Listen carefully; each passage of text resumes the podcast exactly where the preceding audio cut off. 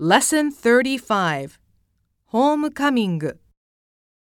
What do you do at homecoming? It's kind of like a week long festival. The main event is a football game.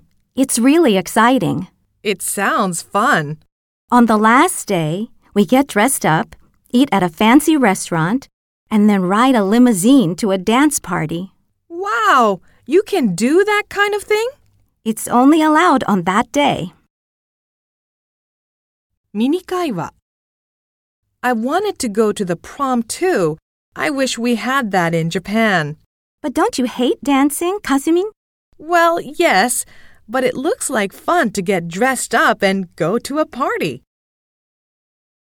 もっと話そう Is this school's football team good? Japanese high schools don't have any dance events like this.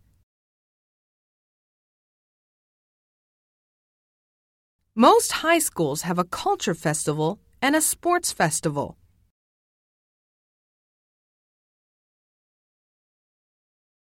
My class ran a cosplay cafe at our culture festival last year.